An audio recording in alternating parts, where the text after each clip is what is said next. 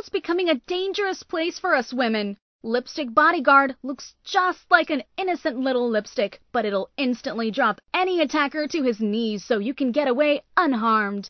Lipstick Bodyguard, fear no evil. Get yours today, only at lipstickbodyguard.com.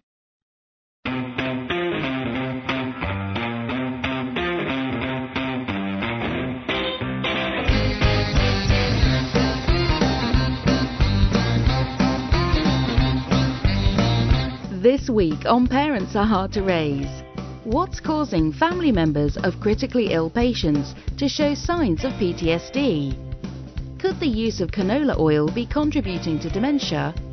And why the decline in dementia rates for men in the UK?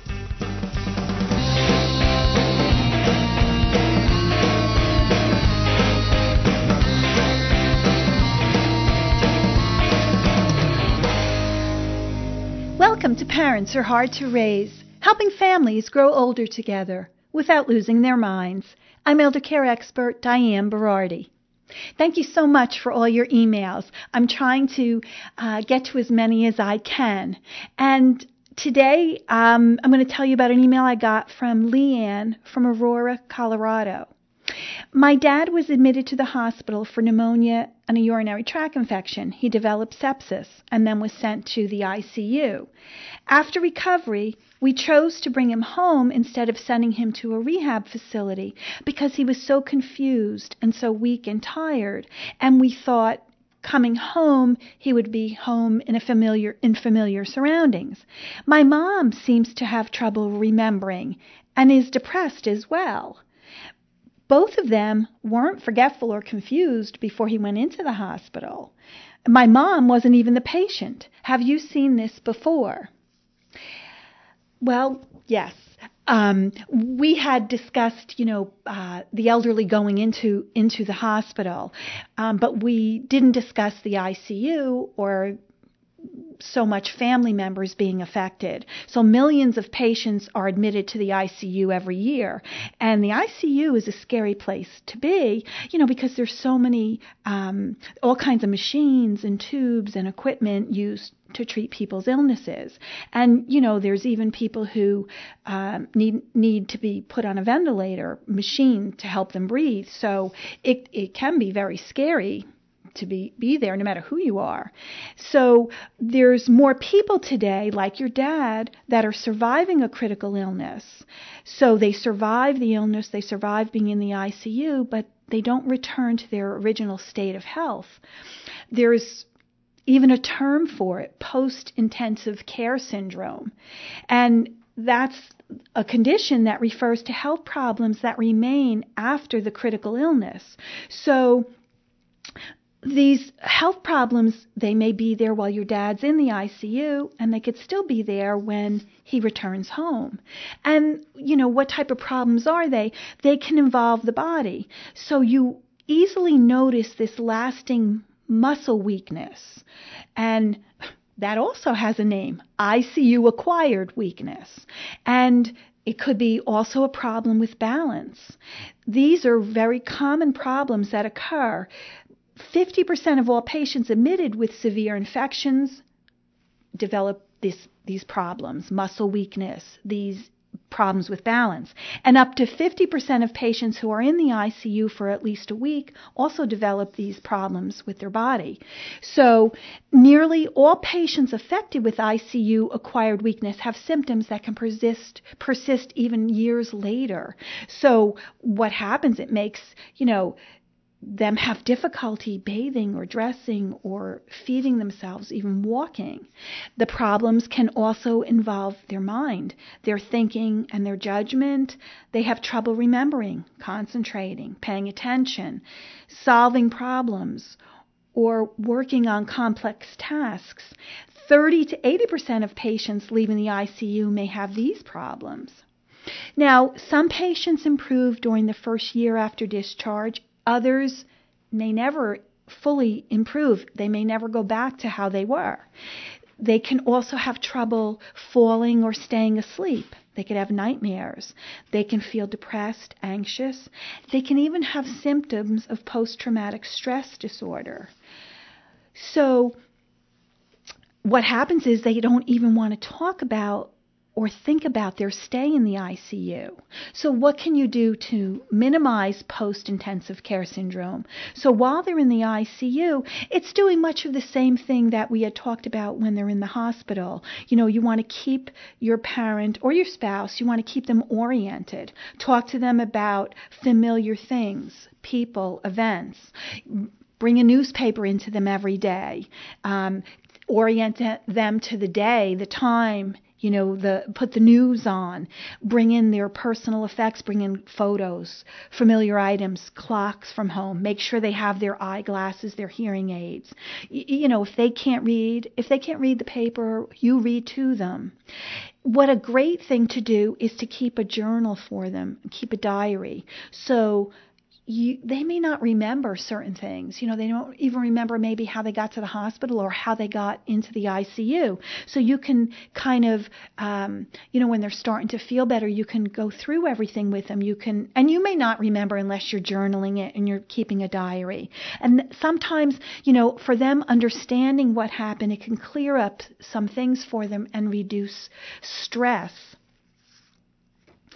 Also, you want to ask, you know, their doctor, their nurse, um, how to help exercise your parent or your spouse.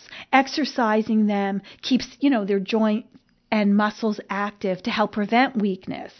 And, um, you know, you want to be able to have them move their body as soon as they can. And moving also is good for the brain. If you can walk you know, t- get them out of bed and walk them if you can. Now, when they're going home, you can also speak, you know, to their doctor about maybe they do need physical therapy. The physical therapist can work with them on moving and exercising parts of their body. Maybe they need occupational therapy. That can help them relearn skills and the use of their memory it, you know, it it can help them, um, you know, with bathing and dressing. You can help them if if you know they're having problem problems with, you know, uh, certain tasks like um, balancing a checkbook. Occupational therapy can help them with that speech therapy, you know, of course, everybody just thinks that they help just um, learning, you know, to speak again, but they can also help them, you know, if they have problems in swallowing or also problems um, related to memory and attention. So you have to talk to their uh, care team. You know, in the ICU, they have a care team. Now, also, what can happen to you, your mom, as a spouse or you as a child of a person who has been in the ICU.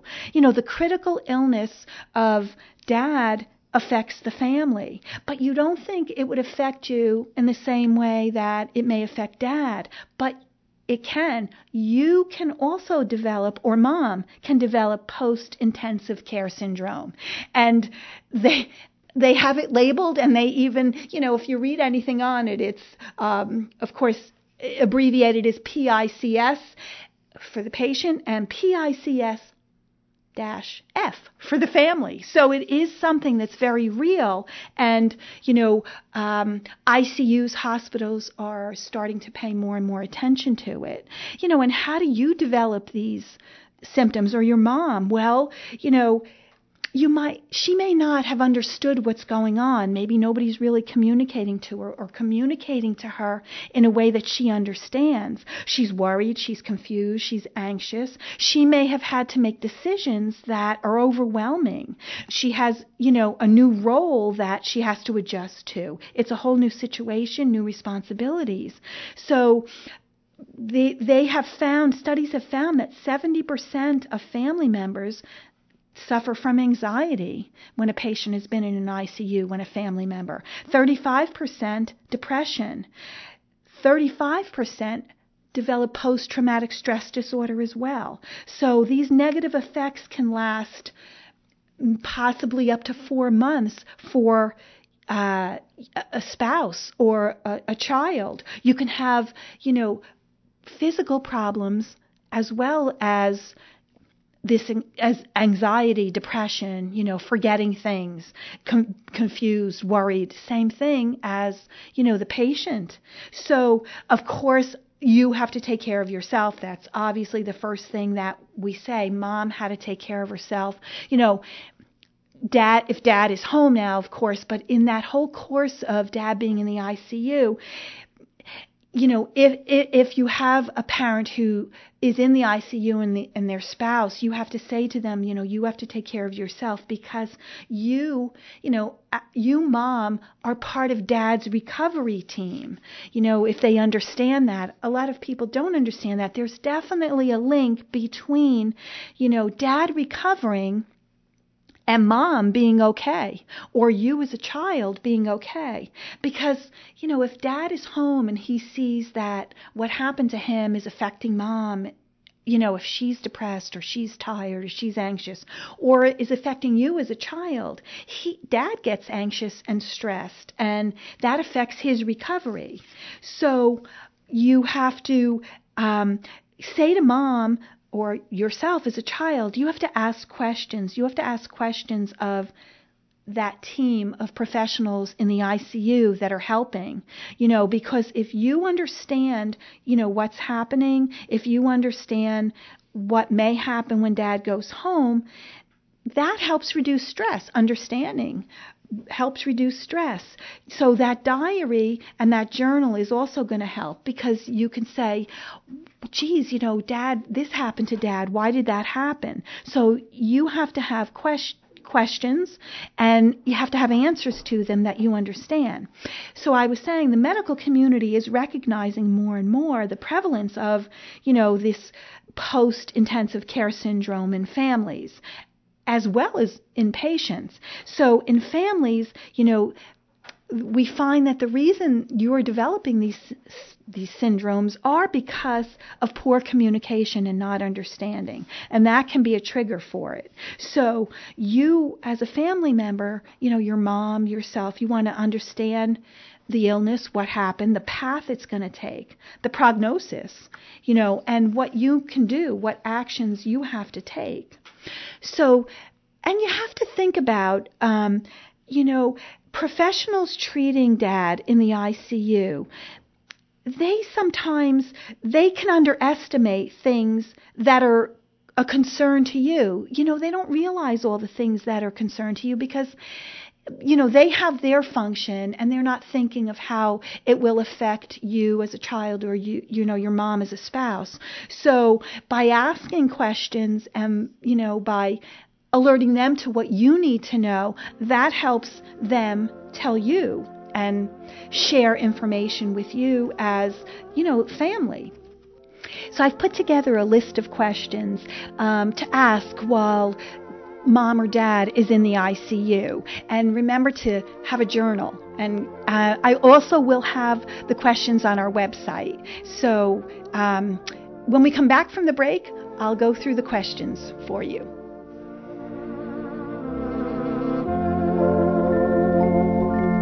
I want to tell you about my friend Katie. Katie is a nurse, and she was attacked on her way home from work. She was totally taken by surprise. And although Katie is only five feet tall, and 106 pounds, she was easily able to drop her 6 foot 4, 250 pound attacker to his knees and get away unharmed. Katie wasn't just lucky that day. She was prepared. In her pocketbook, a harmless looking lipstick, which really contained a powerful man stopping aerosol propellant. It's not like it was in our grandmother's day. Today, just going to and from work or to the mall can have tragic consequences.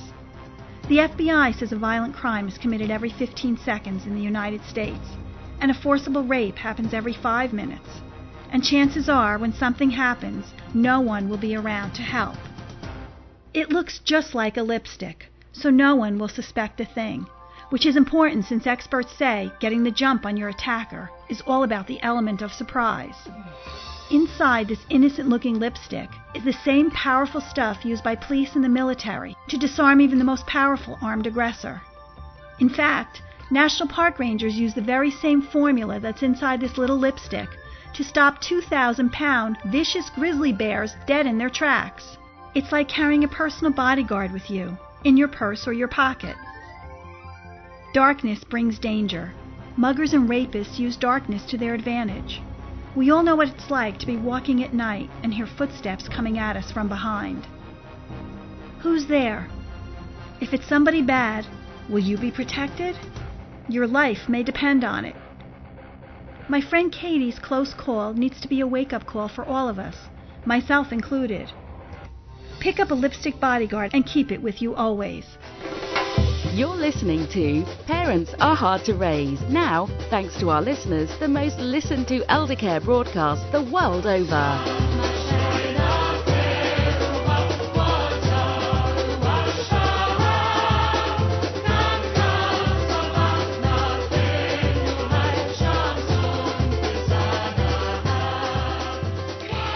And a very warm welcome to our new listeners from Stuttgart, Bremerhaven, and Zurich.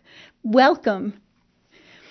So I um, have this list of questions to ask while mom, mom or dad is in the ICU, and of course, you know, you may think of more pertaining to your parent, but um, you know, ask how how is he? Will dad get through this? What are his chances of recovering? What is his progression expected to be like? How long will he be in the ICU? Is he in pain? When can he breathe on his own? What plans should be followed? Is he aware of what's happening? Will he be able to return to normal activities? What do I need to know to plan care for him properly when he gets home? What are his treatment options? Is there anything else that I can do? These are just some of the questions that you know you you can ask and um, make sure that you understand exactly what um, the nurse or doctor is telling you. And if you don't, you know, you can say to them, uh, you know, ask, say, I'm not sure what you mean by that, or I don't understand. Because, like I said, sometimes sometimes professionals you know, talk in words, you know, that you're like, wait a minute, talk in English, you know, talk in something I understand. They, they're telling you things that from a, a, a professional level as if talking to another professional. So you may not understand. Or maybe there's just part of it that you don't understand. Or maybe you think of something, you know, pertaining to your mom and, or dad that you need to know. So check out the questions on our, our website. So I found some interesting studies that I thought you might uh, like to hear. One of one interesting study is um, from nor- done by Northwestern University. Close friends are linked to a sharper memory. So this study is suggesting there's a notable link between brain health and positive relationships. They spent nine years studying superagers, and superagers are men and women over the age of 80, whose memory is as good or better than people in their 50s and 60s. So they really are super agers. And so every few years, um, they would have this group fill out surveys about their lives. Um, they get a battery of neuropsychological tests that have brain scans, neurological exams, and other evaluations. And these super agers were um, 31 older men and women with exceptional memories and they were mostly from Illinois and surrounding states. And part of the goal of this study was to characterize them. You know, who are they? What are they like? Now, previous research had showed that superagers have distinct brain features, but these particular scientists are saying that brain structure alone doesn't fully account for their mental sharpness. So, in this new study, they asked these uh, 31 superagers and 19 cognitively quote normal older adults to fill out a 42 item questionnaire about their psychological well-being. And the superagers stood out in one area, and that was the degree to which they said they have satisfying, warm, trusting relationships. Um, other areas on the questionnaire were about purpose in life, remaining independent, and in those questions, the superagers were answered just like their normal peers. So the social relationships were really important to this group. So these findings were consistent with other research that linked positive relationships to a reduced risk of cognitive decline, mild cognitive impairment, and dementia. And they interviewed um, um, a male and a female superager. And um, the one particular superager, she welcomes new residents to her retirement community. And everyone says she always has a smile on her face. And she said, I try to learn someone's name as soon as I meet them. And I always listen to what people have to say. And one really uh, amazing thing that stood out to me was she said 15 years ago I was a caregiver for my husband who got sick and he died 4 years ago and but what she said was all the time that he was ill, I was still doing things for me. She said, You can't just drop everything and then expect to be able to pick it up. You can't drop your friends and expect them to be there when you are ready. She said, and today, every day, I show people that I care. And when they interviewed um, the male superager, he said he realized that he had to be more open about his emotions. You know, he said men usually don't talk about their feelings, and I always kept things inside. He said, but I learned to open up to other people. And I learned that people, you know, when we open up, we learn that people aren't alone in the problems they're dealing with. Very interesting study. Another study that um, I found was with mice and canola oil. And this is kind of surprising what we found. Now, everybody, you know, you hear all about canola oil. It's a vegetable oil that's been appealing to us as consumers because number one, it's less expensive than other vegetable oils, and it's always advertised as being healthy. But Dr. Domenico Pratico who is the director of the Alzheimer's Center at the Lewis Katz School of Medicine at Temple University, says very few studies have examined the claim that canola oil is healthy, especially in terms of brain health. So the study focused on memory impairment and the formation of the plaques and tangles in an Alzheimer's disease mouse model. And you know, um, you know, we've talked about characteristics of Alzheimer's disease are the buildup of the plaques and tangles of the misshapen proteins that lead to death of brain cells. So the plaques and tangles contribute to the dysfunction and the progressive memory loss in Alzheimer's disease. So they have um, this mouse model that mimics Alzheimer's in human in humans. So they progressing from asymptomatic phase in early life to the full blown disease in older mice. So there was a previous study that used the same mouse model, but they used olive oil. And that study found that Alzheimer's mice fed a diet enriched with extra virgin olive oil had reduced levels of plaques and tangles and experienced memory improvement in mice.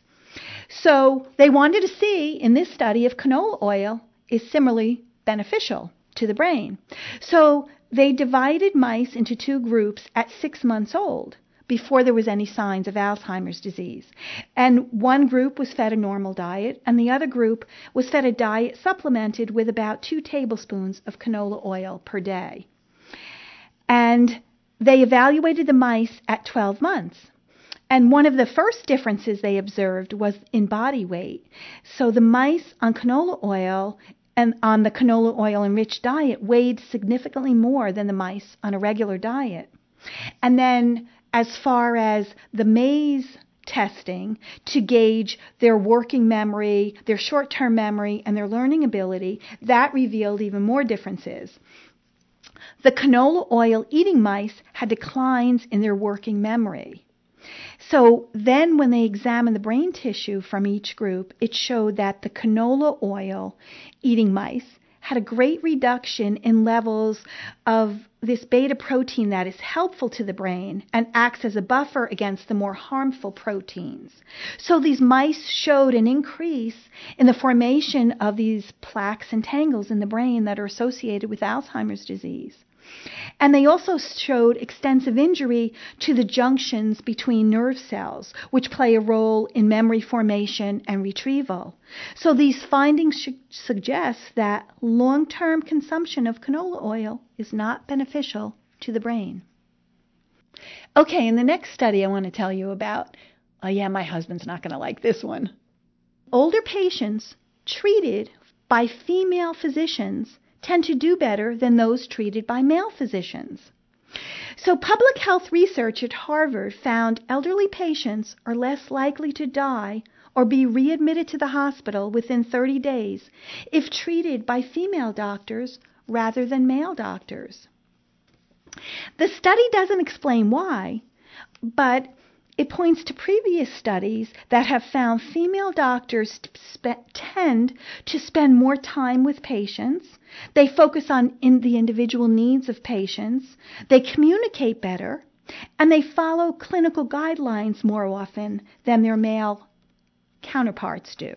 So, this Harvard study examined outcomes between 2011 and 2014 of Medicare beneficiaries on eight most common conditions in the elderly that are treated by general internists. And, you know, some of those um, conditions include sepsis, pneumonia, congestive heart failure, and acute renal failure. And patient, so what they found was patients of female doctors had lower rates of mortality and readmission in all their conditions examined. So better communication has been linked to high rates of patient satisfaction, lower readmission rates, and better compliance to doctor recommendations. So nationwide, hospitals are working on improving physician communication with patients. And do we have time, Mr. Producer, for one more study? Okay, he's saying yes, we do. So, this is very interesting. In the United Kingdom, they have seen a 20% fall in new cases of dementia over the past 20 years. So, according to new research from the University of Cambridge, they have found that dementia incidence, which is a proportion of people developing dementia in a particular time period, across 20 years has dropped by 20%. And this fall is driven by reduction in the incidence among men at all ages.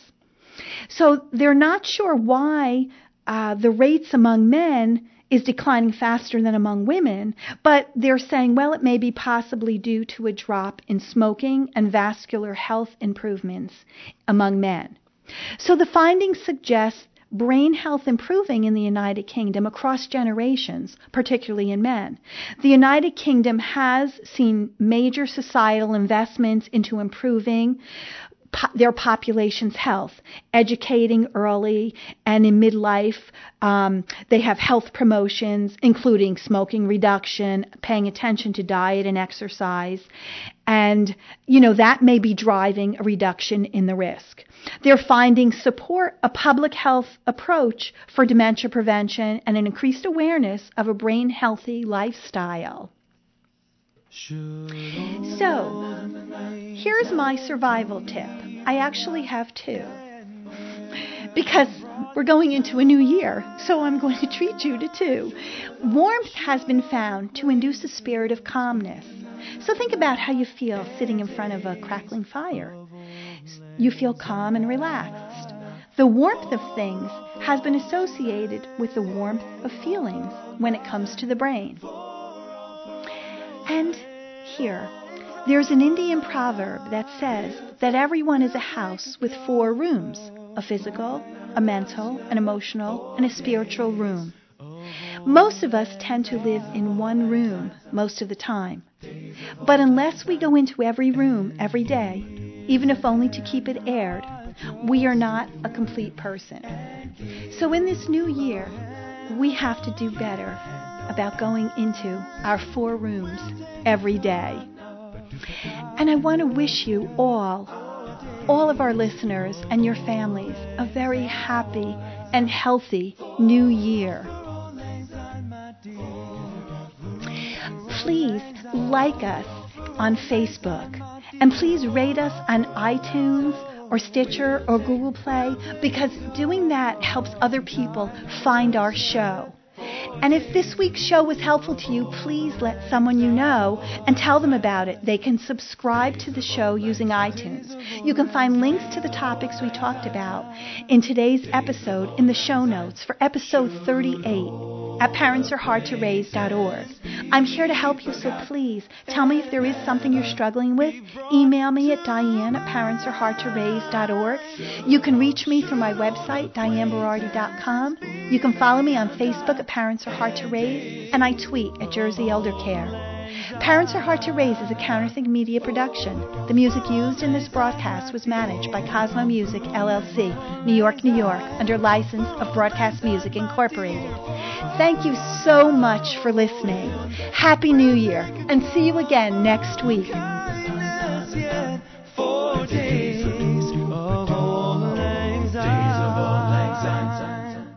Days of auld lang syne. Days of auld lang syne. Auld lang syne. Happy New Year!